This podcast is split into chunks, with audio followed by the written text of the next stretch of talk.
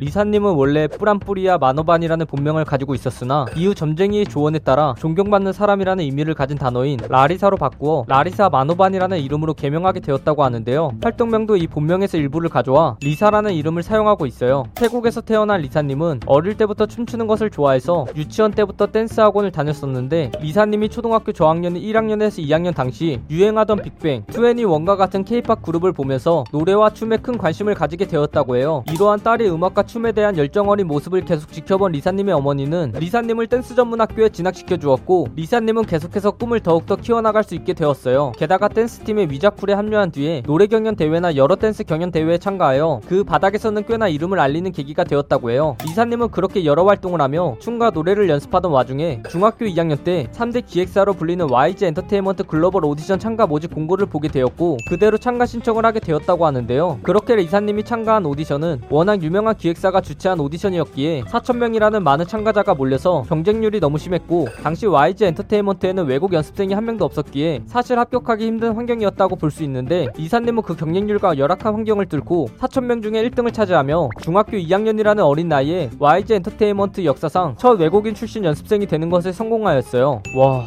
4천명 중에 1등이라니 거기다 진짜 말도 안 되는 상황이었을 텐데 진짜 정말 대단하네요. 그뿐만 아니라 리사님은 블랙핑크 멤버들 중 유일하게 연습생 시절에 실력, 인성평가 부분에서 all A를 받는 우등 연습생이었다고 알려져 있는데요. 특히 댄스 같은 경우엔 YG 대표가 그 실력을 보자마자 극찬하며 메인 댄서로 지명했을 정도로 춤선이 예쁘면서 정확하고 파워풀한 춤 실력을 가지고 있다고 하네요. 2010년도에 연습생으로 합류한 리사님은 전문적으로 춤과 노래를 배우는 것은 물론이고 패션 브랜드 전속 모델, 소속 가수들과의 공연 등과 같이 여러 활동을 하며 경험치를 쌓은 뒤 5년이라는 긴 연습생 생활을 마치고 블랙핑크로 데뷔하게 되었다고 해요. 리사님은 성격 유형 검사인 MBTI 검사 결과로 ESFJ, 즉 사교적인 외교관 유형이 나왔다고 하는데요. 이 유형은 전 세계 인구의 7.5% 정도밖에 안 되는 희귀한 유형으로 다른 유형들에 비해 월등하게 친화력이 높으며 주위 사람들을 꼼꼼하게 챙겨주는 배려심 많은 모습을 가지고 있는 유형이라고 해요. 이 유형을 가진 유명인으로는 유튜버 수빙수님, 스트리머 문호준님 등이 있다고 하네요. 최측근의 말에 따르면 리사님은 영원히 가장 자유로운 사람으로서 자고 싶으면 아무 데서나 자고 배고프면 아무하고나 밥을 먹는 특징을 가지고 있고 매사 긍정적이며 화를 내거나 짜증을 낸 적이 거의 손에 꼽을 정도로 굉장히 둥글둥글 한 성격을 가지고 있으며 때로는 속이 깊은 모습도 보여준다고 해요. 가정상의 이유로 리사님은 어린 나이부터 친아버지가 아닌 양아버지 밑에서 자라게 되는데요. 그 양아버지는 바로 마스터 셰프 마르코라고 불리우는 굉장히 유명한 요리 전문가라고 알려져 있어요. 리사님은 166cm로 여성으로서 꽤나 큰 키를 가지고 있는데다가 팔다리도 길고 얼굴이 일반 스마트폰보다 작을 정도로 작아서 인간으로서 말도 안 되는 비율을 가지고 있다고 할 수 있는데요. 관계자 말에 따르면 리사님의 비율이 워낙 좋아서 다른 멤버들에게 못 입혀본 옷은 모두 리사님 에게 입힐 수 있어 스타일리스트들이 좋아하는 아이돌 1순위로 선정되기도 하였다고 해요. 팬들에게 블랙핑크 멤버들 중에 가장 셀카를 잘 찍는 멤버로 선정된 리사님은 셀카만 잘 찍는 것이 아니라 실제 사진 찍는 것을 좋아하여 평소 사진 찍는 취미생활을 즐긴다고 하는데요. 게다가 사진 찍는 것을 좋아하다 보니 디지털, 필름 카메라를 가리지 않고 카메라를 모으고 있다고 하는데요. 보유하고 있는 카메라만 해도 라이카의 M10 사파리 에디션,